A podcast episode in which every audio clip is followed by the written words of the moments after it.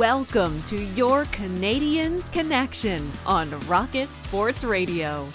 This premier hockey podcast, featured on allhabs.net, brings you the latest news, in depth analysis, and expert commentary about the NHL's most storied franchise, the Montreal Canadiens. With your hosts, Joe Whalen and Rick Stevens. Our team of credentialed journalists provides behind the scenes insight on the Canadiens, designed to inform, entertain, and engage Habs fans around the globe. We are proud to be the trusted source for all things Habs for more than a decade.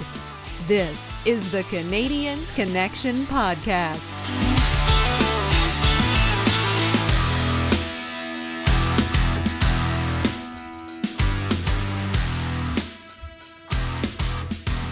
Hello, everyone, and welcome to the Canadiens Connection podcast here on Rocket Sports Radio, keeping you informed, engaged, and entertained. My name is Joseph Whalen, and I'm going to be your host for the next hour. This is episode 111 of the Canadiens Connection podcast.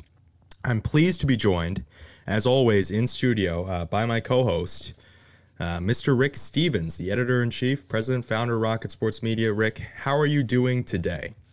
Doing great. I'm uh, I'm excited for this show. There, we got so much to pack in here. We've got lots of hockey to talk about, and and hockey all over the place, from Yeah. college and junior hockey to um, you know we were talking in the pregame in the pregame, yeah, the pre-show. it's pregame. Yeah. yeah, that uh, um, we we we couldn't even squeeze the the Team Canada workouts in. Um, but we'll we'll talk about that We'll on, to on the press zone, and and you and I will talk about it uh, in uh, future episodes as well. But just a lot of hockey right now.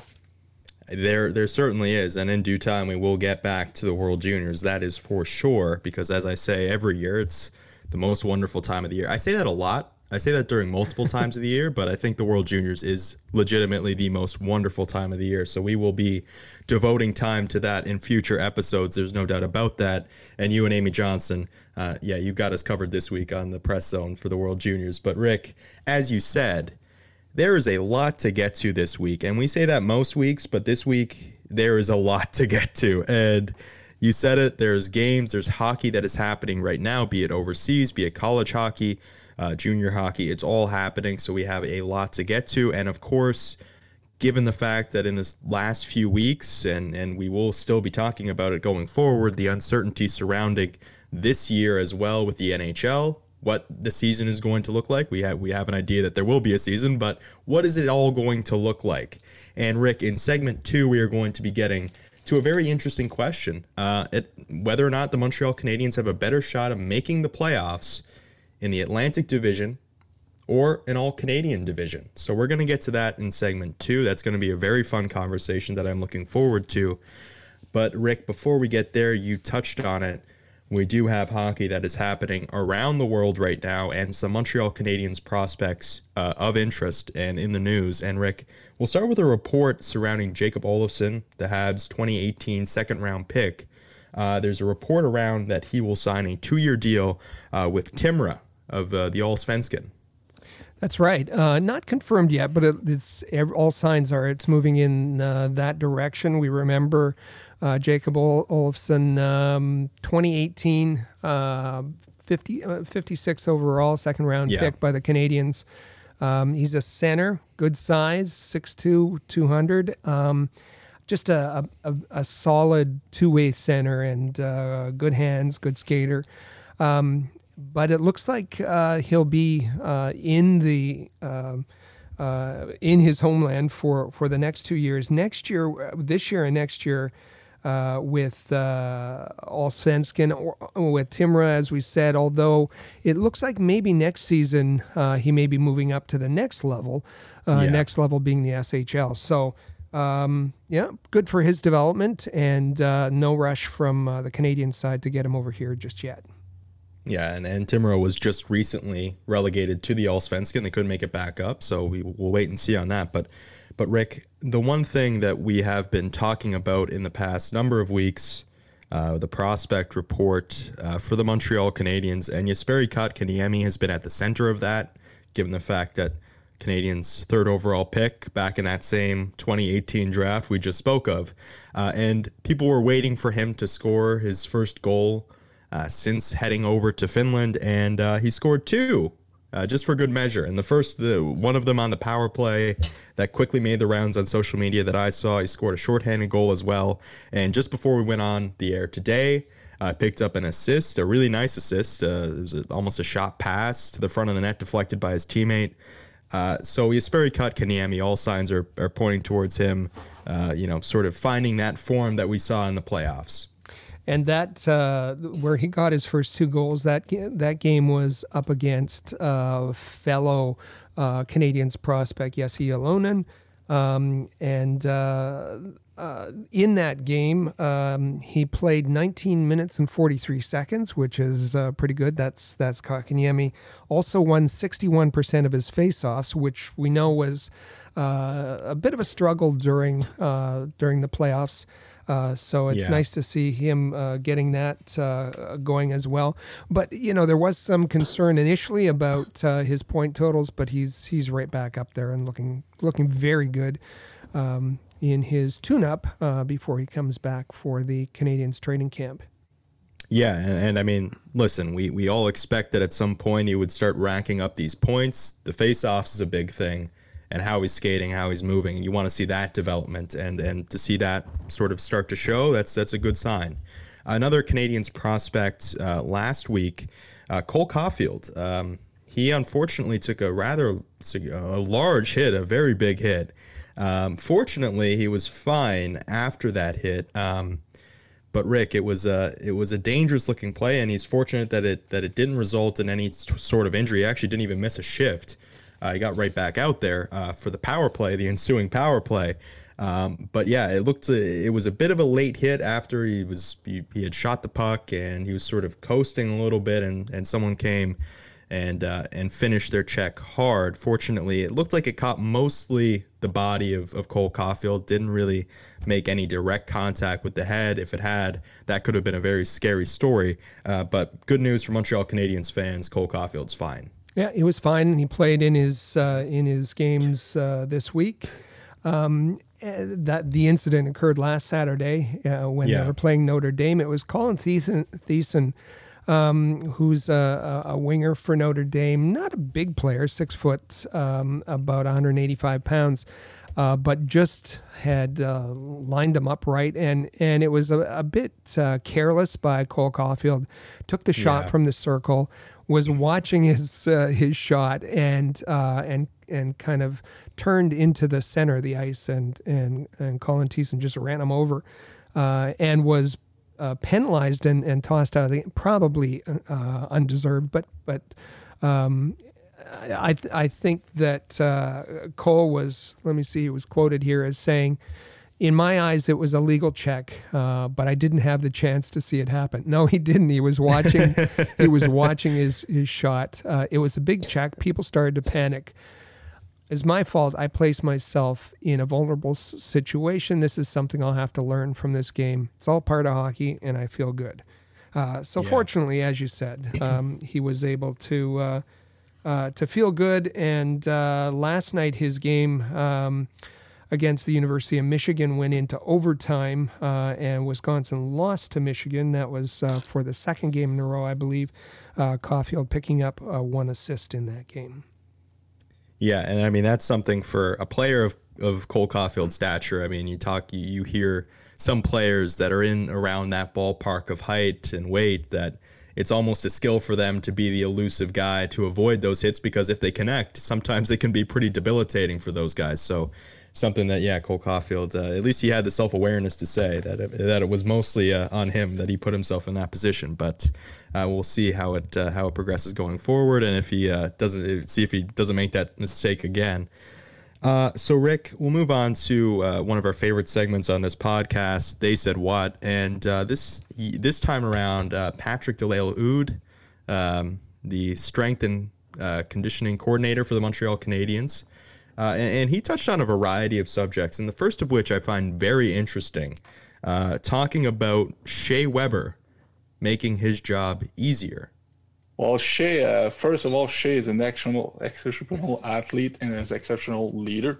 As a as a quick example, Shea started like a Shea started like a competition on like on on a virtual bike, play with the other guy to keep them active, to keep them like physically active, and to keep the group together. That's just an example as a guy, as a leader he is in the gym.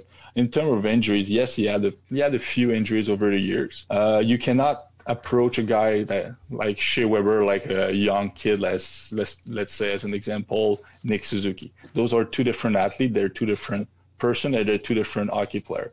It's very important to play around the player of what he's capable of doing, of what he needs, and of what like of what's gonna help him the best to have the longest career possible performing at the highest level. So we adjust a lot in function of his physical capability and of what he likes to. If you go like if you take an athlete such as Shea Weber, and I'm not saying that like we're always in the back and telling like patting his back far away from there, but if you take an athlete as Shea Weber has so much experience, if we play within what he likes, he's gonna perform a lot even better in the gym, which we hope is going to help him perform on the ice. By this, I mean we're talking with the players. We're not trying to play against him. We're playing with him. We're just facilitator. If you think about it, we're as a strength coach, we're there to guide him to improve and to stay healthy and in the optimal state of performance.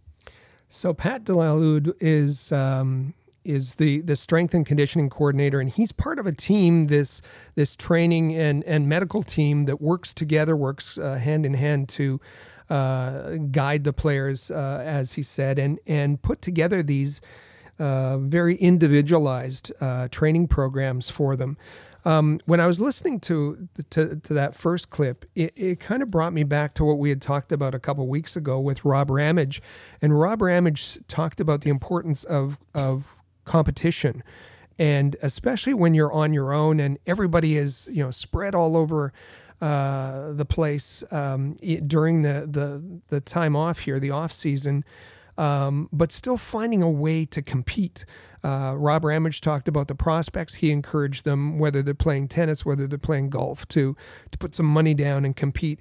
In this example, um, uh, Patrick uh, de said uh, that it was Shea Weber and talked about how good of a leader he is that set up this um, this cycling group. And for cyclists, I'm a cyclist, and, and cyclists will know that that um, there's all kinds of apps that you can use to. There's a, an app like Strava to collect the data. There's uh, an app like um, Zwift. Uh, where you where you for for riding you you get a, a virtual biking community together and you you bike together. Well, this is what Shea Weber has done and has uh, an internal group, biking group, uh, cycling group with the Canadiens uh, to to foster that that camaraderie, to keep them together, even though they're they're spread apart, as well as to to to instill some competition. What a what a great yeah. leader uh, that that Shea Weber is, and is able to take this on and and uh, uh, this kind of initiative for uh, the Canadiens during the the off season. We talk about the culture that Shea Weber brings into the Montreal Canadiens and just his presence being there and being that leader that everyone can depend on. But this is just something that you're taking it an extra step. You're taking it that extra mile. If you're Shea Weber and you're doing this in the midst of a very difficult period in terms of, I mean, uh, it's difficult to uh, get to train together to keep up that camaraderie, as you said. So to, to find a creative way like this, uh, yeah, I can understand how this makes uh, the job easier for la But uh, but Rick, he also touched on uh, the execution because he, he talked about Shea Weber, the fact that he's dealt with injuries over the course of his time in Montreal. Uh, he he talked about executing a, a rehab plan and what goes into that. Like everybody was in the meeting trying to prepare a plan uh, that was optimal for Shea and that was optimal for the team as well. So the the, the, plan when it was established, we was re- the plan was reviewed every week. It was not like a, well, we're going to follow this six month plan and doesn't matter what is going to play at the end of six months. It was reviewed instead of saying uh, you should be able to do this, uh, let's say you should be able to skate after the fourth month, while he had blocks to be accomplished every week and every well, we could even go that small every day to be able to go to the next step. That's how like he was able to come back in a shorter amount of time. He put so much effort when like when you're uh, when you're training and you spend so much time taking care of your body in the clinic, taking care of your body at home, recovering, eating well. Well, at the end of the day, it pays off and you're able to come back sooner. So, a rehab plan is very complex. And again, he talked about meeting uh, as a team with uh, the coaching staff, the, the doctors, the medical staff. Uh, Pierre Allard, who's the director of sports science and performance, he has all the data. That's um, yeah. They have they have data that uh, is a benchmark for for each player and when somebody's coming back on rehab, you compare that data to what they're, how they're able to perform uh, in their individual sessions on the ice to see wh- how how far they have to get to be back to uh, their optimal level. Uh, but uh, it, it's it's you know the, the, the, individual training plans, but the the level of detail, the granular level uh, that they go to, so that they set up these uh, uh, weekly goals that have to be accomplished before they move to the next step. Um, really helps in these in these rehab plans. Use Shea Weber as an example, but uh, we know there's been uh, other injuries too that they've had to deal with. Uh, but Weber obviously came back uh, sooner than than most expected. Yeah, and I mean it's it's incredible to think about because when when we see a player get injured, I mean that's you just think about okay, well they're going to be gone for a period of time. We're not going to see them. But there's so much work that goes in behind the scenes when that happens that we don't see, that we're not privy to. And, and it's remarkable work that's done in, in any case when a player gets injured. And and we never we never see that, but it's stuff that's happening behind the door, and, and sometimes it allows for a quicker return than anticipated, like with Shea Weber. So uh, yeah, it, it, it's it's really remarkable. So uh, great to hear in some detail there. And uh, moving on, uh, Patrick Delisle-Houde also touched on um, the changes that, that have been made by Jesperi Kotkaniemi. For KK, it's very simple. Immature, immature a lot. I think it was good for him to go to go back and like think about what he needs to improve, and also to his strength coach back home. He just spent a lot of more time. He understood that he had to train harder in terms of becoming stronger, and he did. So well done, KK. Well done, KK. And well it, it, seems that everybody has said that. Uh, we remember uh, uh, Joel Bouchard said that. Uh, Marc Bergevin said that. That this is something he took on himself. Uh, and the reason that he came back and, and was a, uh, by most estimations, a different player in the return to play in the playoffs a few months ago is he, as as uh, said, uh, it's very simple. He matured and and he realized that there was things that he had to do, and he did it. Uh, yeah. He did it on his own, and he did it back in Finland, and and worked with his his own um, uh, strength coach over there. So. Uh, full marks to to Kotkaniemi for uh, for taking that on and for for uh, realizing it was something he had to do. Yeah, and I mean that that sort of internal drive that is what separates the good from the great. And if you have that at an early age, like Jesperi Kotkaniemi has shown, um, having the maturity of a very difficult situation when he was sent down, to say, well, this is an opportunity for me to learn and grow, and then in the in the midst of the pandemic as well, to continue that growth, even though he had the spleen injury. Nothing but good things to say about Jesperi Kotkaniemi throughout all of that. So I just touched on the pandemic and with Rob Ramage, we talked about this a couple weeks back when we had the They Said What for Rob Ramage. Uh, Delisle-Houde touched on the challenges to his role during the pandemic. Well, the cha- one of the challenges is not being all together. It's always easier to get like a team ready all together being in our facility. But we're used to that in terms of like during the summer while everybody's back home. So that's a state that we're used to. From there, we're one of the challenges is not being able to use all the material that we're used to. At the end of the day, material and like it's just tools. It's just different tools. So you got to be more imaginative to make different tools. Like you think if you think just as a dumbbell, well, a dumbbell is just weight. What can you? How can you recreate the weight that you're using in the gym at home. And the other biggest challenge I would say is probably the ice, uh, the availability of the ice. Depending on where you are on the planet, well, the ice is not always available, and you're not necessarily able to get on the ice and play not at the NHL level because I would say it's very hard to recreate, but at a very high performing level. So, um, being apart is not is not uh, being um, separated from the players is not unusual uh, to the to the training staff. Um, what is unusual is uh, the players' access to to equipment and to ice. Um, and he mentioned that equipment is is um, yeah you can't get into the gym you can't use weights but but that's just a tool.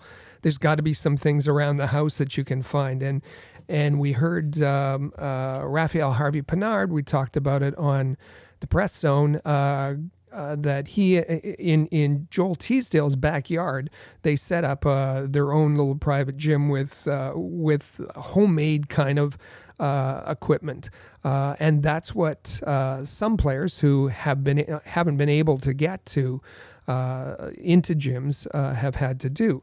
Uh, access to ice that's that's obviously a little yeah. bit more difficult, um, and it's made a, a, little bit more difficult by the the recent announcements in in Quebec for those players in Quebec, and the lack of access. We talked about it to uh, Brassard, and and uh, that's going to continue into January.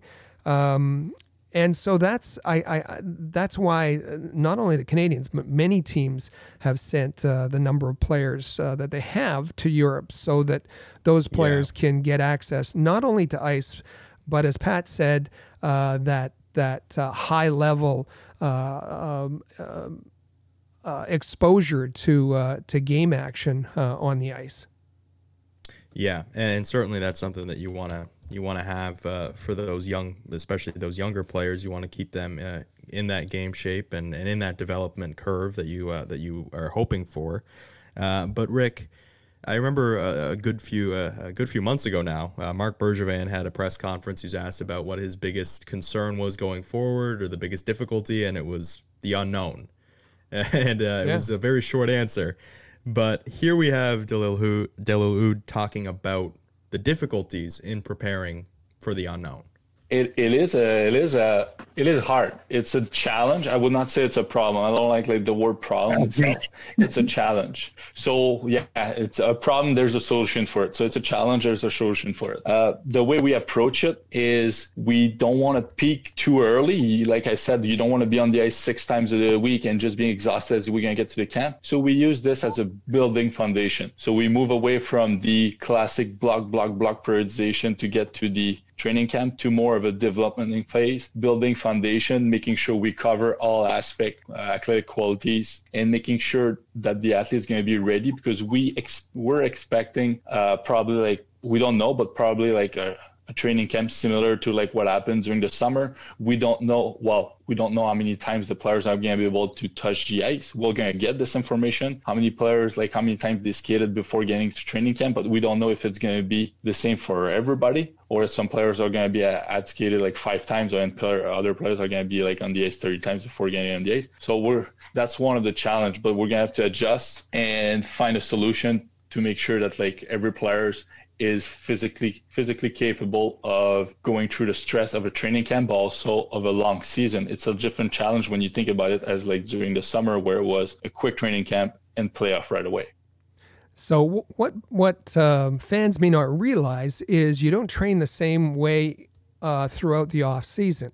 Uh, there's building blocks uh, that yeah. that um, uh, you start uh, in the off season and you you add certain things and you're building t- so that your your peak level is going to be when training camp starts and normally that's all known well in advance right now we don't know when training camp's going to be we don't know when the start of the season is going to be yeah. um, so it's been made more difficult uh, for um, for the the training staff to help build these off season training programs for the the players.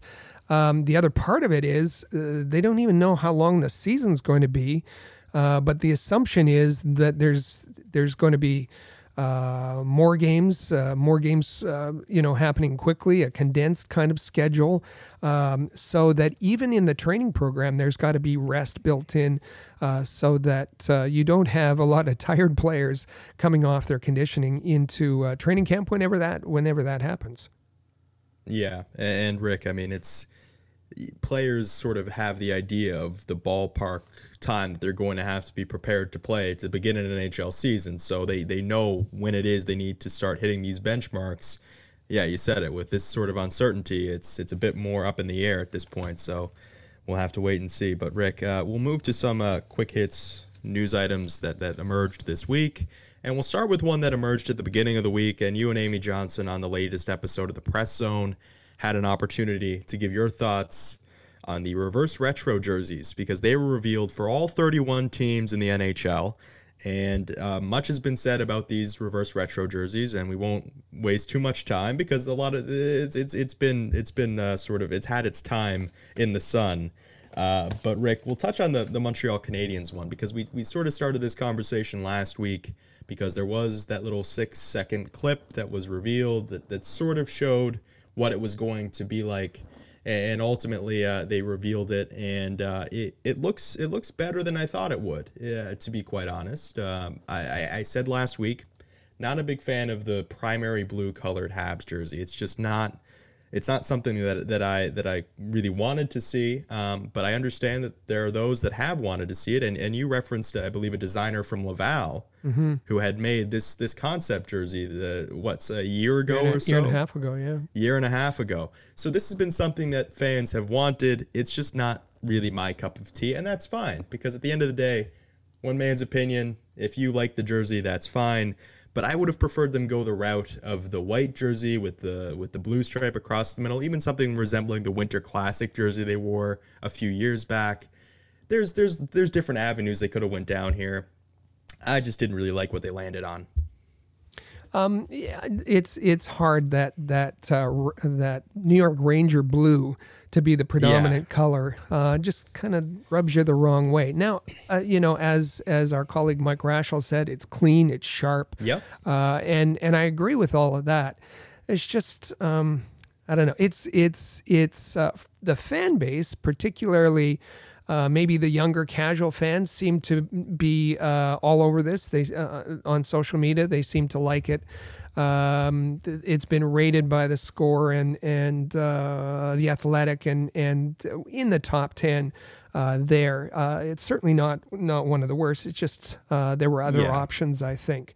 Uh, and certainly compared to you know I said the Red Wings look like a practice jersey. The the uh, Winnipeg Jets is god awful. Yeah, the ra- the uh, the Islanders I, I, don't I'm not a Islanders aficionado, but I don't notice a lot of difference there. They're, yeah. Um, with with some of their current jerseys, so yeah. Um, I, I, it's it's okay.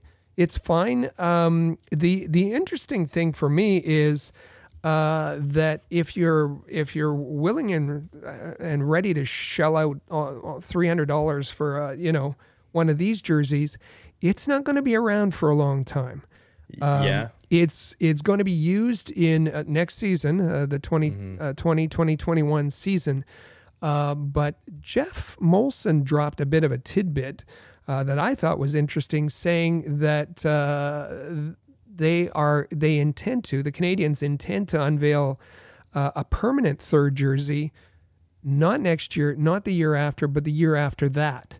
Um, wow. So um, this is just their participation in the reverse retro yeah. theme that the NHL came up with. And they are uh, uh, working on designs for a permanent third jersey uh, that's going to be uh, out in a uh, in, in a, a, season or two. Well, that's that's a long term plan there from Geoff Molson, and and we were going to have the conversation over the summer about third jerseys, and and I've I, have i have long been an advocate for the Montreal Canadiens to have a third jersey. I think that you have enough history, you have enough jerseys, enough uh, you know, sort of uh, you could you could go back and, and, and unveil, uh, you know, and, and, use so much of, of what you've already had in your history. Uh, like in the uh, the centennial season, you could go back to any one of those and it'd be fine. Um, but yeah, it's um, it's it's just not what I would have landed on if if it were up to me. But again, listen, people like it. that's their prerogative. If they want to spend three hundred dollars, they can. And listen, I, I think that there's something to be said too for just the aesthetic.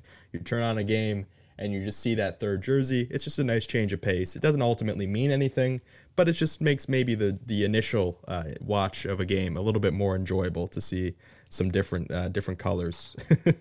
uh, but Rick, we'll move on to.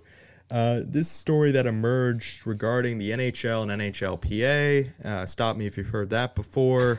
Uh, and uh, we remember back to the beginning of the pandemic, uh, where there was a lot of uncertainty, a lot of balls in the air, and the CBA was was one that needed to be caught really, really quick, and uh, they got it sorted out with a new agreement that could get them into the bubble and get that process underway. And, and for years to come, it was going to be that way. But they've revisited that. The NHL wanting to have some some changes made to that agreement that they reached just at the very beginning of the pandemic. It's um yeah and and at that point uh, it was uh, it was labor peace for the next you yeah. know umpteen years next years um, yeah. yeah so um uh, right through 25 26 um yeah. and and it was uh it, in a in a short period of time uh, relatively they came up with a, a, rather comprehensive agreement for return to play as well as as uh, the CBA for the the next 6 years um, but in this, but but but times have changed. Uh, yeah, you know, uh, and the situation has become more dire. Um, they were hoping the NHL was hoping to have fans in the seats uh, when they returned. Uh, doesn't look like that's going to happen. The pandemic has has uh, lingered longer than um, and, and and than anybody uh, had predicted, and really, it's been unpredictable throughout. Um, and so uh, the NHL has has uh, said that, uh, they're going to have to require some uh, adjustments to that CBA, even though it was just uh, put together a short time ago. And you know, rightly so. Uh, it looks like what? How many games are going to be played? 48, yeah. 56, 60 max, and we're running out of time for for that because. Um, you know, the playoffs got to have to start, say, mid May. They have to be done by early July. Um, and there's got to be a, a, period of time in there to uh, a week or so to make up for games that are canceled due to positive COVID tests because they're not in the in the bubble. Um, you know, uh, on Thursday, uh, the Quebec Premier um, said that that the restrictions on sport facilities in the province they will all must remain closed till January 11th. Uh, so that's going to affect the the Canadiens' start. Uh, you know, obviously not going to. Uh, uh, start at home on, on January 1st, and uh, and it's losing uh, time to get all teams started by then. So, um, if if they play half as many games, should the, the players be getting half of their salary? Well, the league isn't even asking for that. Uh, what they're asking for is a, a bump up in the escrow uh, from 20 to 25 percent, and then the the they had asked for a 10 percent um, deferral of salary. Deferral, yeah. Um, in the, the last CBA, they want that to go up another an additional 16 percent to 26 percent. Sounds sounds steep. However, deferral means you're still going to get that money. You're still getting it. You're going to get yeah. that money. Uh, it's not as if they have to go without. So it seemed like a, a proposal uh, by the league, by the the uh, uh teams that uh, might be um, uh, acceptable by the the players, but the NHLPA was pretty miffed about this.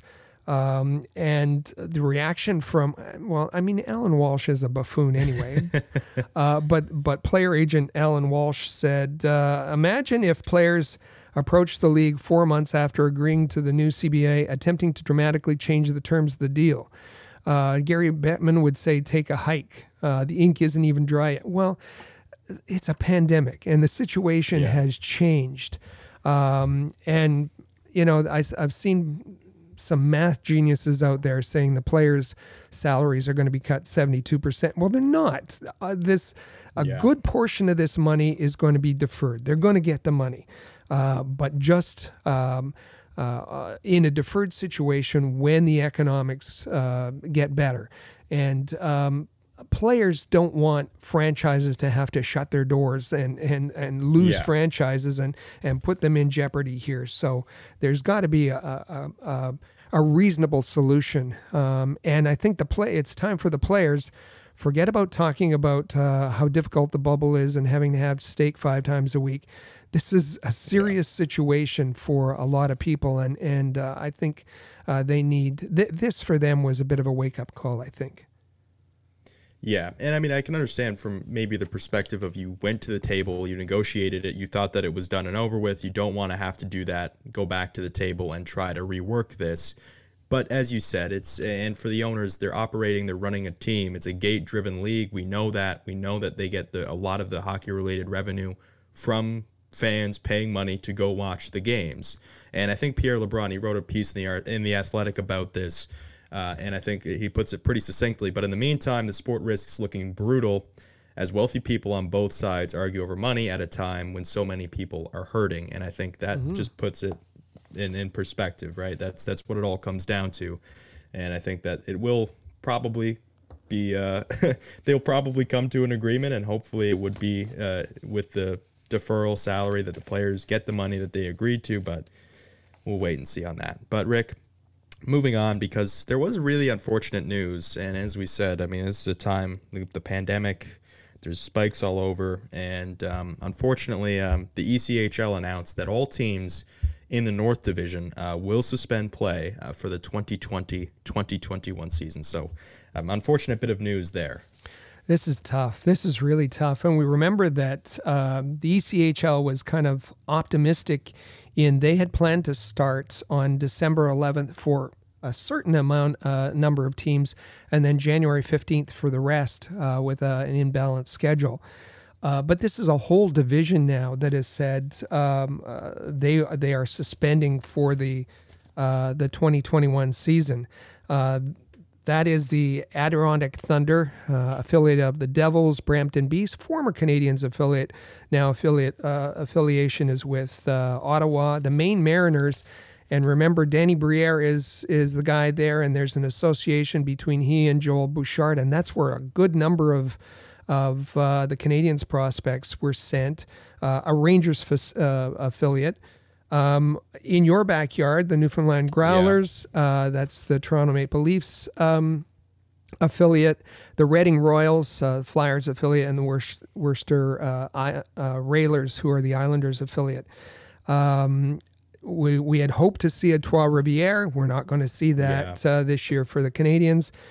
Uh, the other part of this um, this uh, press release that's concerning is it says that all players from those teams from the entire North Division are now free agents Yeah. uh, and can sign with any of the other teams in the ECHL.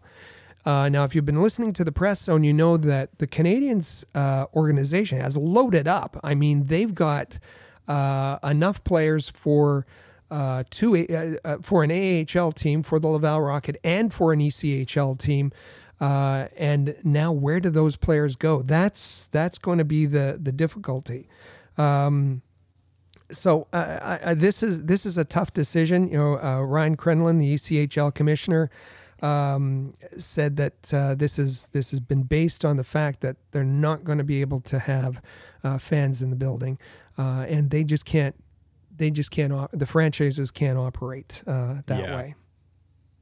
Yeah, and yeah, it's a it's a very difficult time, and unfortunately, yeah, you see it there with with some teams that have to announce that they're not going to be playing at all, and uh, unfortunate for uh, the the fans here in, in St. John's and Newfoundland because they didn't get to finish their defense of their title last year with the season getting cut short. So now there's not going to be ECHL hockey here, and the Newfoundland Growlers have quickly become a, a favorite um, sports uh, team of, of, of, of this province. So uh, very difficult uh, for a lot of people. But uh, Rick, um, moving to a, an interview that Marc Bergevin did with TVA, because he touched on this. He touched on the plans because, as you noted, the Montreal Canadiens do have a rather full roster that could fill, could satisfy an AHL team and uh, ECHL Part of- team yeah. part of an ECHL team at the very least. And then we know that they were loaning out talent all year long, mostly to Maine, but other other places as well. So Marc Bergevin was asked about the plan going forward. Well, particularly because Michael McNiven got bounced around the ECHL uh, last season. Uh, Yeah. as you said, as you said, they were hoping for a solution, hoping to have their own ECH affiliate in Trois Rivières. Uh, not going to happen. Um, Marc Bergevin said, you know, he he talked about how difficult it is to send players to Europe uh, because there's a limited number of of uh, foreign skaters allowed. Um, for the ECHL, he said that he's been in talks with Jacksonville and Wheeling to send players there. Uh, Jacksonville, it's the Jacksonville Icemen. Uh, they're an affiliate with uh, the Winnipeg Jets. Uh, Wheeling Nailers are the Pittsburgh Penguins affiliate. Um, so th- the difficulty is that that those two um, franchises will accommodate their own players first, and we saw that um, that Michael McNiven briefly went to uh, the Icemen um, last year, but then got bumped by Winnipeg Jets uh, goalies. Um, and in addition, you're going to have all these other players from from uh, six uh, um, affiliates that that are are suspending Yeah. their season uh, that are going to be there. So this is this is going to be tough. This is going to be really tough for uh, for the Canadiens. Yeah, we'll just have to wait and see how it plays out. But yeah, this is not going to be very easy uh, for Marc Bergevin and the Montreal Canadiens. Um, speaking of, uh, not going to be very easy. Uh, the Montreal Canadiens, I mean, uh, you talk about, we, we talked in recent weeks about getting Jeff Petry locked in, getting Brendan Gallagher locked in. You shift your focus now to Phillip Danault. And uh, Marc Bergevin touched on the negotiations, uh, saying that they, they tried, uh, but the sides too far apart. We had discussions in September and it didn't go the way the two sides wanted, so we put it on hold, says Marc Bergevin in, in the interview with TVA. Uh, he went on to say, I do not exclude that eventually we will return to the negotiating, ta- no, negotiating table. That isn't very positive. Yeah. the way I read that, of, we don't exclude that there's a possibility. We don't exclude that eventually uh, Yeah. we'll be in that. That doesn't sound uh, very positive. So, Yeah. um, you know, it, it was clear that uh, Marc Bergevin was put off by the demands of uh, the the Danault team.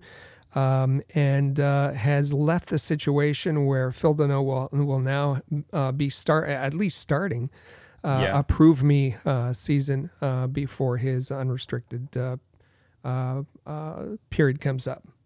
At least uh, those words, at least not uh, not very uh, not brimming with enthusiasm for Marc Bergevin. so we'll have to wait. But Rick, uh, you also touched on prediction for the All Canadian division, which leads in perfectly to what we will be talking about after a quick break. In the second segment, we're going to be touching on whether or not the Canadiens would be better off playing in the Atlantic division or an All Canadian division. So stay with us. We'll get to that after a quick break.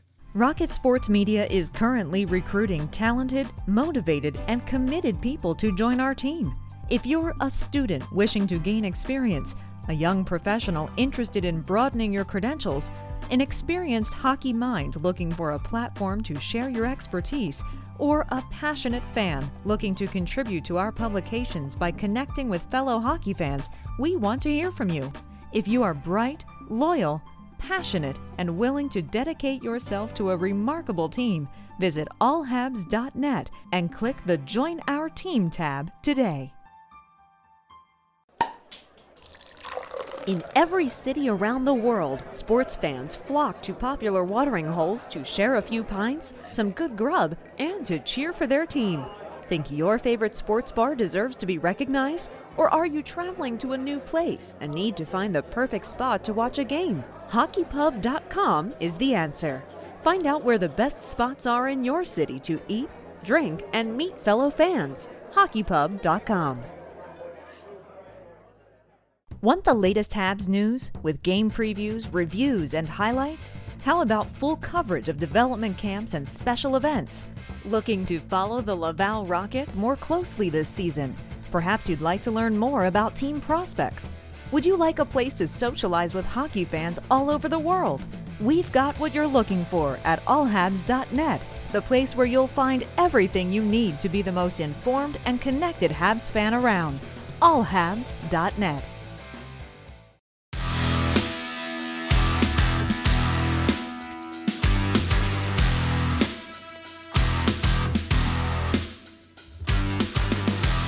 And welcome back to the Canadians Connection podcast here on Rocket Sports Radio. I'm Joe Whalen. You can find me on Twitter at Joe Whalen19. And with me in studio is the president and founder of Rocket Sports, Rick Stevens. You can follow him at All Habs on Twitter. And you can follow at Habs Connection on Twitter, Facebook, and Instagram. And visit our website at CanadiansConnection.com.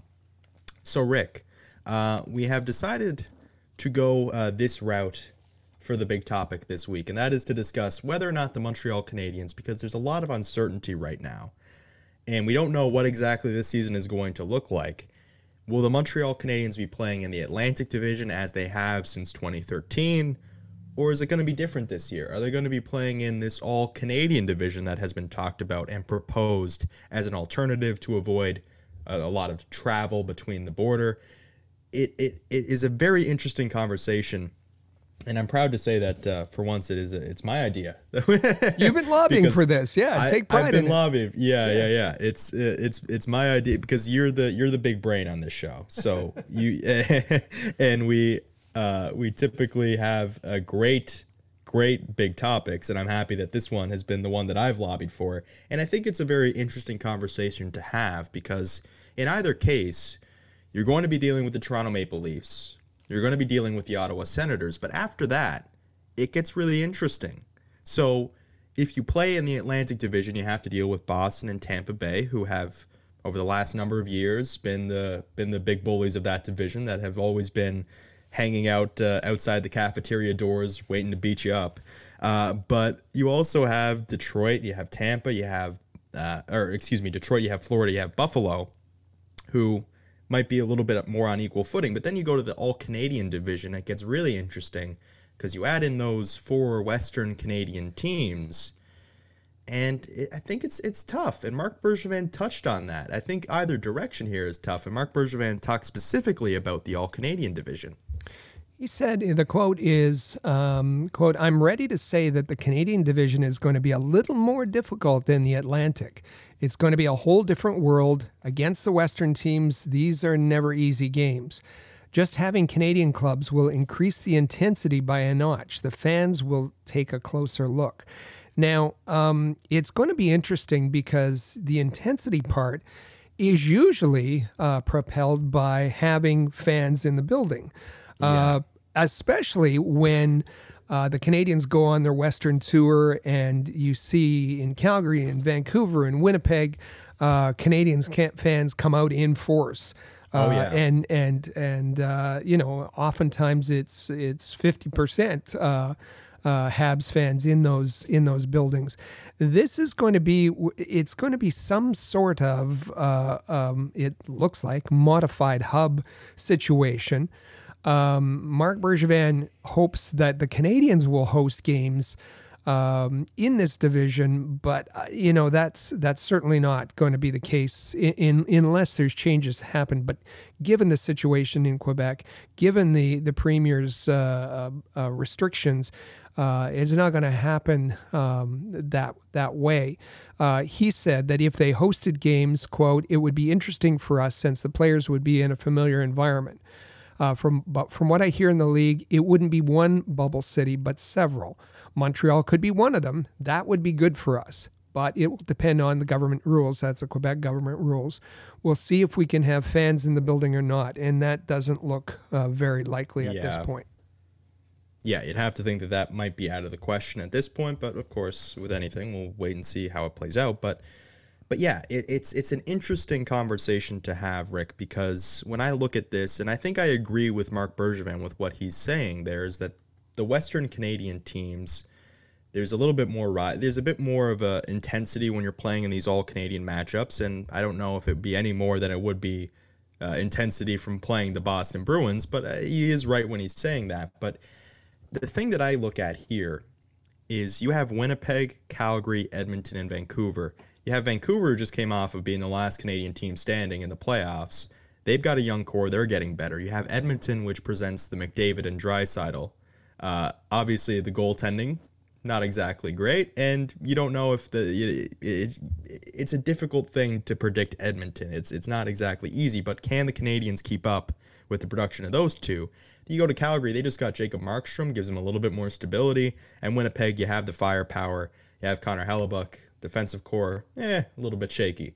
But with all that, I think that that's a very tough division. Whereas you go to the Atlantic, now this is all to say you can play this game on paper, but it's not going to result in much because last year the Montreal Canadiens should have beat the Detroit Red Wings. They On lost to them all four times. Yeah. On paper. If the game's played on paper, the Montreal Canadiens win. They lost all four times to Detroit. And Detroit's young, so I mean, they could be better this year. Same thing with Ottawa. I think Ottawa is going to be better this year. They're on the rise. But you look at Buffalo, who signed Taylor Hall, but even then, they're not looking like they're going to be uber competitive. There's an opportunity there, I think, for the Montreal Canadiens to get in the door in the Atlantic Division. The All Canadian Division, I'm a little bit more concerned about because I really don't know what way that's going to go. so it's it's a really interesting conversation. It is, um, and for me, it all starts in the Atlantic. When you when you talk about the Atlantic, um, you have uh, the Boston Bruins, last year's uh, President's Trophy w- winners. How far do they have to fall uh, to give the Canadiens a chance? You have the Tampa Bay Lightning. Uh, the last year's Stanley Cup winners. I don't Yeah. see anyone in the All Canadian in a, uh, a supposed tentative All Canadian division who is as good as as the Lightning or the Bruins. I, I just don't see anyone. Um, when we when we look at uh, and TVA did this, um, looked at uh, the Canadiens head to head records against all Canadian teams uh, since the 2015-16 season. Ottawa, the Canadiens hold a 14 3 and 4 record against the Senators. Against the Leafs, the Canadiens have a 12 4 and 3 record. Against the Jets, they have a 6 3 and 1 record. Uh, against the Calgary Flames, they have a 7 2 and 1 record. Against the Canucks, they have an 8 1 and 1 record. Wow. Only against the Oilers did they have a tough time. Uh, that is a 3 6 and 1 record uh, since 2015 16. So that obviously bodes pretty pretty well, or at least it sounds like it does for uh, a playoff position. Um, your friend Dom Luszczyszyn, I think we're getting that right from the Athletic. We're getting better and better. We're getting better on that. Um, he, from an analytic, from an analytics perspective, he he looked at uh, how this might turn out in all Canadian division. Uh, he has the Toronto Maple Leafs on top. They would be fifth in the league, uh, and he calls them the best team in Canada according to his model. Uh, then he has the Edmonton Oilers, uh, second in an all Canadian division, 12th overall in the league. Uh, the Calgary Flames at 13th, um, you know, on par with, with Edmonton. Uh, the Canadiens at 14th, so you have Edmonton 12th, Calgary 13th, Montreal 14th. That's in the league. So uh, looking at Canadiens as a middle of the pack, bumping up from 24th overall to 14th. Uh, below the Canadiens would be Vancouver, Winnipeg, and and Ottawa. And you know, from an analytics perspective, again, we're talking about as Yeah. as you uh, emphasized, uh, on paper only. Uh, that would give the Canadiens a, a pretty good shot of of uh, uh, playoff action in an All Canadian division, um, and and look like they're they're kind of on on par with Calgary and Edmonton at this point. Yeah, and I, and I think that he's right there to put because I think when you said, I mean, I would agree with you that there isn't a team in the All Canadian division that's as good as Tampa Bay or as good as Boston. Uh, but Toronto, I think, is rightly on, on the top there, and I like what they've done this offseason. They added Simmonds, they added Thornton, they added Brodie, they added Bogosian. They had a goal here to get tougher to play against, and I think that they've accomplished that. Obviously, it's early. You're playing the game on paper, but they just have a lot more balance right now in their forward group, especially. They traded away Kapanen and Johnsson, who were similar players to what they had in their top six already. They didn't need more of them in the bottom six. Now they've given themselves a little bit more of a different identity, and I think that that's going to be a little bit more of a challenge. And that's the thing. This is to say that whichever way you go, you're going to be dealing with the Toronto Maple Leafs and you're going to be dealing with the Ottawa Senators. And I also think the Ottawa Senators are going to be tougher to play against. They might not be right there. They might not be as good as the Montreal Canadiens, but they're going to be tough to play against. And this is what I get back to with the Atlantic Division is the All Canadian Division I think is going to be tough.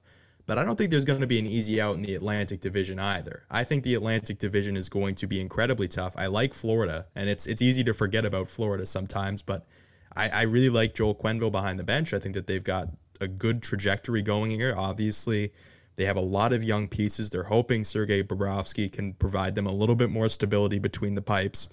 But you look at Florida, you look at Tampa Bay. The one thing that I will say is the Boston Bruins, and you pointed out, I don't think that perhaps there isn't a Canadian team that's as good as the Boston Bruins, but I still think that the Boston Bruins might be, might be looking at a little bit of a regression. I don't know mm-hmm. if it's going to be severe enough to have a team overtake them in the Atlantic Division, but I think they're still looking at a regression simply because since Torey Krug entered the league in 2013, keep in mind, now with the St. Louis Blues, but a career Bruin up until that.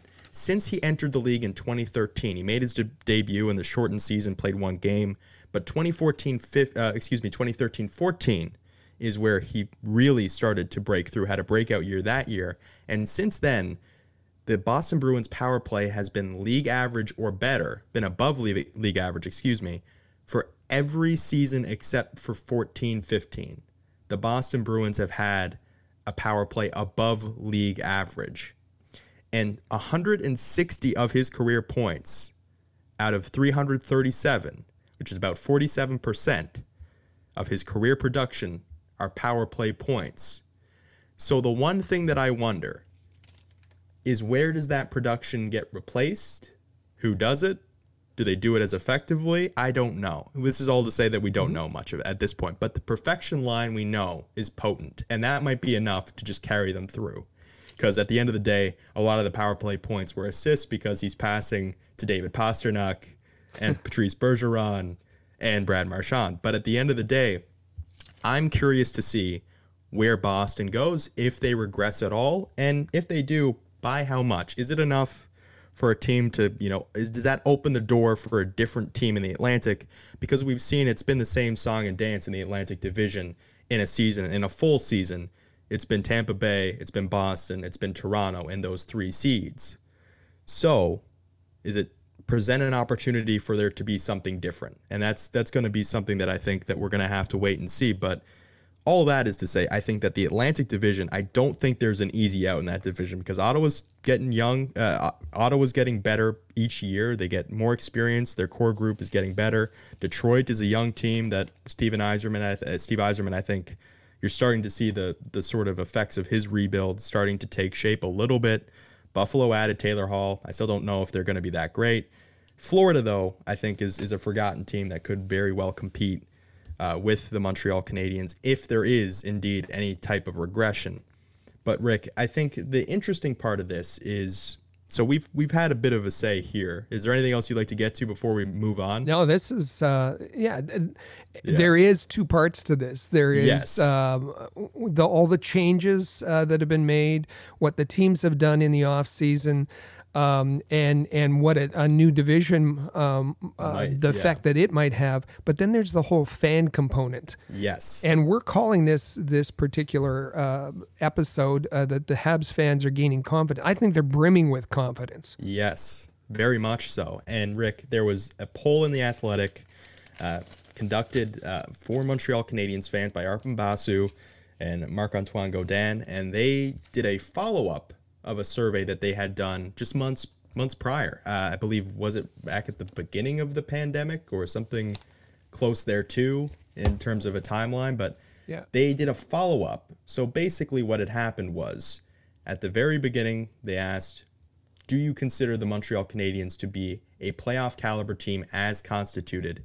Um, in 2020 2021 and when they asked months ago 62% said no Fast forward to just the other day, and they put out this poll, this survey in the Athletic. 95% of Montreal Canadiens fans view the playoffs as something that is going to happen for the Montreal Canadiens this year. This is stunning, and and, and it yep. can only happen with with fans because yes, yep. uh, you don't normally conduct the the same survey in in uh, this close together. Um, it was it happened first in April and and now yeah. in this second kind of off season. Um, it's it's stunning. Will the Canadiens make the playoffs? Uh, before the the uh, the return to play, before the offseason moves, uh, that number was 38%. It's jumped um, from in a very short period of time from 38% to 95%. And that's that's that's a pendulum. That's a wild pendulum, yeah. uh, and it can only be delivered by fans. Fans, short for fanatics. Their their uh, you know their their opinions uh, vary wildly. Um, and and it the same um, the, the same optimism, the same enthusiasm, the same confidence was also uh, represented in uh, are the Canadiens now, or will they be a uh, a, a, cup winner in the next five years? Uh, what are their chances? Um, and uh, it, it's a scale of five. And for those fans that uh, the very optimistic fans that back in April uh, registered a four or a five, very positive that they'll win a Stanley Cup in in uh, four or five years. That number was only twelve percent. Uh, that number again has jumped up massively to thirty-two percent. Um, that's remarkable in such a short period of time uh, for fans to have that much optimism. And the interesting part, remember the um, while back we talked about this was this was uh, around the time of the Sebastian Aho uh, offer sheet, the bungled, the yeah. failed offer sheet. And why did why did uh, Marc Bergevin do that? Why did he do something that would obviously fail? Um, because everybody knew it would fail, and it was designed to fail. Why would he do that? And Elliotte Friedman had a theory um, that the Canadiens weren't ready to have a Sebastian Aho. That that um, that uh, he did this to to to kind of a, a, false kind of hope for the Canadiens fans. Oh, he's doing something to help yeah. him out of a bad situation. But Elliotte Friedman said at the time that Geoff Molson and Marc Bergevin were afraid of raising expectations. Um, and you know, having gained Sebastian Aho without other assets to surround him would have, have boosted the Canadiens fans' confidence, their expectations. And if the Canadiens fans didn't meet those expectations, who who's the uh, finger get pointed at? Bergevin yeah. and Molson. And this is the interesting part of this wild pendulum uh, that is the or roller coaster, as we've talked about it in the past, that that the Canadiens fans um, ride. So you have uh, the Canadiens fans uh, thinking. Uh, at least 95% of them now that, that this is a playoff team. The, the team that Marc Bergevin has assembled is a playoff team. What if the Canadiens don't heaven forbid, um, and I'm yeah. not predicting this and I'm not wishing this, but heaven forbid the Canadiens don't make the playoffs this upcoming season. And and there's a lot of uh, of factors because it's so much is unknown with with a condensed schedule, with a different mm-hmm. division, with a pandemic, uh, with positive tests. It's possible it could happen, but with this level of expectation uh, that pendulum is going to come back to crush Marc Bergevin. And that's the reason uh, that Elliotte uh, Friedman floated the, the theory that maybe they didn't want to go down this route. They didn't want to raise expectations that, mu- that much. Well, based on their, their return to play and playoff play, based on the offseason, those expectations have been raised a whole lot for next season. Yeah, and this is this is all very interesting, and I think that you pointed out correctly that yes, this is this is fans, so you don't often you don't get a real. Um, they, might have the rose-colored glasses on as they did last week when we talked about the survey of uh, of fan bases as well. They they might have the rose-colored glasses on when it comes to Marc Bergevin and when it comes to what this team uh, could be. Uh, but I think that it doesn't just, it's not just fans, it's the fact that it's Montreal Canadiens fans because Montreal Canadiens fans, look, they could start a season. I remember back to the 15 16 season, they started the year undefeated and they went on a big stretch and it was okay. This year it's cup or nothing. And then Carey Price got hurt and it very quickly went down the drain. But that's how this fan base is. They're very reactionary and I understand why.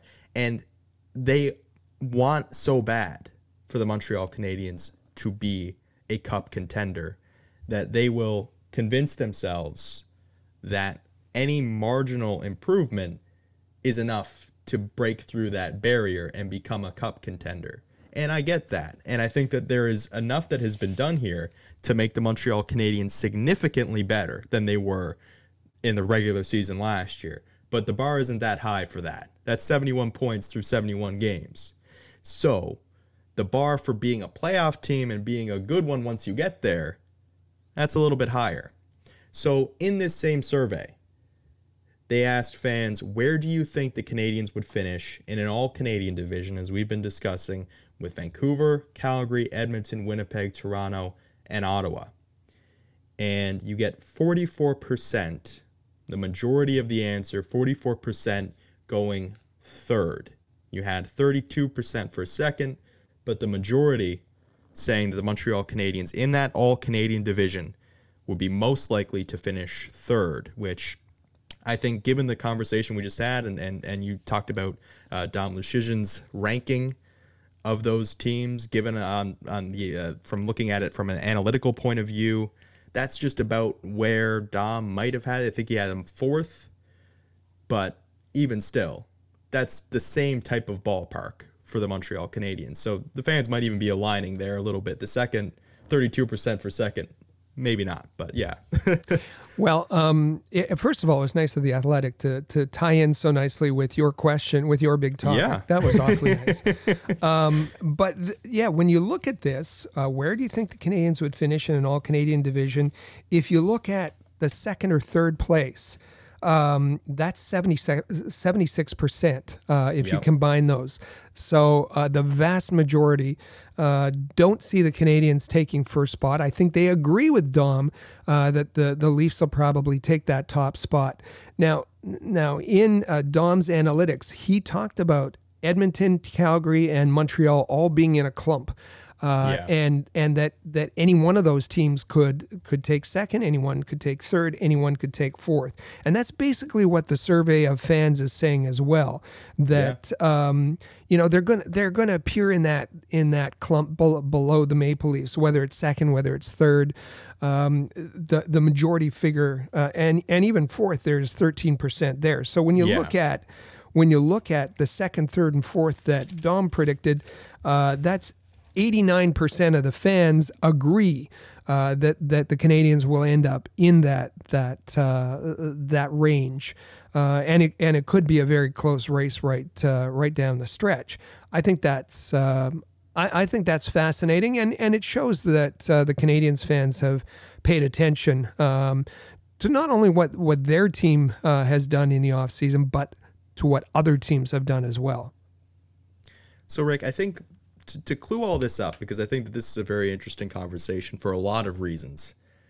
But Marc Bergevin said the All Canadian division would be tough for the Montreal Canadiens. And we've sort of painted the argument that the Atlantic would probably be equally, maybe even more tough for the Montreal Canadiens. If I were to put you on the spot right now, if you're Marc Bergevin, you're Claude Julien, any member of the Montreal Canadiens, which division would you rather the Montreal Canadiens play in? An Atlantic division that you've known since 2013 or a makeshift all Canadian? Yeah, I think for for Claude Julien, uh, he's probably you know he has more insight into the Atlantic Division, obviously, g- given his tenure with with both Boston and Montreal. So I mean, he's probably leaning that way just because he knows his opposition better. Um, Marc Bergevin signaled that that he's a bit wary because uh, it's always tough against Western teams, and that's true. Uh, all uh, you, you know, there, there's the impression that that's true, but uh, according to the TVA uh, data, uh, the Canadiens have done pretty well against Canadian teams. Um, and the, and you know the fan in me just wants to see that happen. Just wants to see uh, the the Canadiens go against other Canadian teams. I think that would be. Uh, given that that the the season is is already going to be different, already going to be, uh, y- you know, not the same. Um, why not have a, an all Canadian division? And they may not even have a, a, a an opportunity to make the choice if. Uh, Yeah. You know the Canadian-U.S. borders now closed to the end of December, and and uh, that looks like uh, there'll be some extensions there as well. And for yeah, for reasons not pertaining exclusively to hockey. I think that it's going to end up being an all Canadian division, but it would it would be a little bit difficult to go without a Montreal Canadiens versus Boston Bruins game. Uh, that might be a little bit difficult to see happen, but I think yeah, I think you're right. I think that perhaps the all Canadian division, just because this season is going to be uh, very, very different. I think that might be the direction that they go, and I think perhaps presents a better opportunity for the Montreal Canadiens to live up to the lofty expectations of their fan base. Uh, so, Rick, with that said, uh, we'll wrap this segment up and we'll be back after a quick break. Stay with us here on the Canadiens Connection podcast on Rocket Sports Radio. The Canadiens Connection is proud to be a partner of Rocket Sports Media, digital media publishers of sports and entertainment websites. Their mission is to build a worldwide network of sports fans who are informed, engaged, entertained, and connected. Learn more about RSM, its team, and its portfolio of brands at rocketsportsmedia.com. I bet you enjoy sporting your best Habs jerseys, dressing up your kids and pets in the cutest Habs gear, and showing off your decked out hockey cave or fanning. Well, don't just show your friends, show your Habs. The team at All Habs wants you to boast your finest pictures for our global network of Montreal Canadiens fans. Include the hashtag ShowYourHabs when posting your fan photos on Twitter, Facebook, or Instagram. Then log on to showyourhabs.com to see your entries, along with photos and posts from Habs fans all over the world. A proud member of the Rocket Sports Media Network. If you're a business owner looking for the perfect platform to reach a targeted audience of customers, Rocket Sports Media is the solution. Our global hockey community provides unmatched social media reach to an attentive demographic of sports and entertainment fans. We can provide visibility to your company, helping you to engage and leverage this prime group of potential clientele. In addition, we also offer sponsorship opportunities for fan events and featured areas of website content, giving you name and logo recognition. Visit rocketsportsmedia.com to contact us regarding this unique marketing opportunity. For the most trusted source of news, analysis, and features about the Montreal Canadiens, their affiliates, and their prospects, log in to allhabs.net your year round resource for anything Habs related. That's allhabs.net.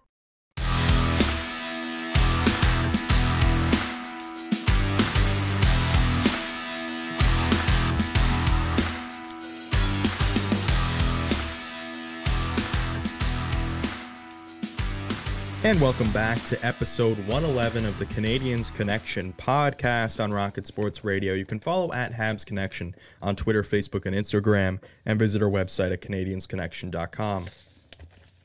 So, Rick, uh, before we go this week, uh, before we wrap this up for another week, uh, we do have some very important uh, updates to share, and specifically, we'll lead off with Movember. And last week, we passed the $100 mark. This week, past two hundred dollars. Wow, that's terrific. Uh, we have Yeah. ten days to go, just under ten days to go in the in the campaign. Um, we'd love to have your support uh, for no, uh, Movember. Um, you can find us. Go to uh, Movember.com and and uh, search for All Habs, all one word, All Habs, and you'll get right to the All Habs Ma- Hockey Magazine page. If you're able to make a, a donation, whatever amount it is, we'd really uh, appreciate the the the Movember Foundation uh, is all about men's physical and and mental health. Uh, and supports a, a, a, a wide variety of, of important programs. Uh, Chris G, our own Chris G, who helps us out with the podcast here and, and contributes the notepad articles every week, uh, made a generous donation, and, and we thank Chris G for that uh, in in uh, in helping us uh, to helping us to help uh, the Movember Foundation. Absolutely, and yeah, it's a very important cause and one that we're happy uh, to contribute to. But uh, Rick, we also had some news uh, this week, and on, and on our end, uh, with new cover art uh, for the Canadiens Connection podcast. And we're with the changes that we've made in recent times, the past what seven odd eight months, dating back to the pandemic. We've made a lot of changes to this podcast, and this is just the most recent one. It is. We've made uh, lots of investments in uh, in our sound, in our um, uh, studio, in our distribution. Um, and uh, and this is this is the next step. Uh, we have uh, brand new cover art. We had a, employed a, a, a graphic designer uh, who came up with something specifically for uh, the Canadiens Connection podcast. Um, also, just to mention, uh, he also did one for the Press Zone, Yeah. taking into account our needs and I think it came out great. It's it's distinctive. It uh, stands out. Uh, it talks about the Canadiens connection being your inside link to the Montreal Canadiens, and and that's what we try to do is make connections every week. Um, we don't have the licensing to use the Canadiens logo, so we thought we would use uh, the unique flavor of Canadiens fans represented here by the Canadian flag and the fleur de lis, and you'll find those in the in the new uh, uh, artwork. Uh, it also has uh, our iconic torch uh, for Rocket Sports Media and Rocket Sports Radio. So uh, let us know what you think when you see that pop up on your favorite podcast platform. You'll see the new cover art. Uh, and don't be frightened, it's still us. It's still the Canadiens connection. That should be quite evident. Uh, but uh, a new, a new, clean, bold, distinctive look for the Canadiens connection. And it's even on Twitter and Facebook for the Canadiens Connection and Press Zone pages as well. So you can go ahead and check it out there. I try, to fleet. I try to fleet. Yeah, my Not you first too, fleet. Rick. Uh, I, I'm sorry. I'm really sorry. Man. I'm so sorry. I'm so because sorry. it's because it's you, I'll accept it. But All right. I, I'm just like I said before the show. I'm just want an edit button on Twitter. Is that too much to ask for? They have to give us stories and all of it. No, we don't need fleets. We need an edit button. Thank you very much. Uh, that's my that's my fleet rant. Um, but Rick, uh, we also received uh, a message from our friend Dino this Mm-hmm. week, and it relates. Uh, to you, to uh, Amy Johnson, and myself. Uh, would you like to read it? Will I give it a read? uh, go. uh, Yeah, read the read. Give it a read? re- yeah, go ahead. All right. Uh, greetings, mes amis, all Habs. Catching up to the podcast. Almost there. Thanks for your efforts, time shared with us, and kind words. Discouraged to hear about our our friend Nikita and what he went through. Uh, those things should not happen, eh? Much too often in our recent year, in recent past. He is being noble and honorable and taking the high road back. Wish him well. Boy, he has a lot of talent. Yeah, and he references the ice caps. Why is the front office speaking publicly about Primeau like he is ahead of McNiven and Charlie Lindgren? He is not. If his development stalls, wish that not for him or for anyone. What have we created? I continue to believe that both Charlie and McNiven are special. Third jerseys, you folks are right. During COVID 19 crunch, how are we going to pay $300? Raises an interesting point. The NHL should be gifting them to us as appreciation for our Yeah. loyalty during these tough times. Yeah. I couldn't agree more with that. That's, yeah, exactly. Uh, and jo- he says, Joseph, good luck in the big smoke, Toronto, and make your way back to Habs land and be the radio call for our team. Yeah. Uh, be careful, though. They call it the big smoke for a reason. Uh, merci de nouveau. Uh, Partez-vous bien. And uh, yeah, always Montreal, CH, CH toujours. Uh, and to that, I will say, I think that that sounds like a that sounds like a great plan, and I hope that that comes to pass, and uh, hopefully that will be uh, that will be what happens. But uh, thank you for your kind words, as always, Dino. It's fantastic to hear every every every message that we get from Dino. Oh, for sure, and he's he's always uh, uh, helpful in his comments. He's also uh, you know uh, supportive and and keeps us going every week uh, to deliver the the information.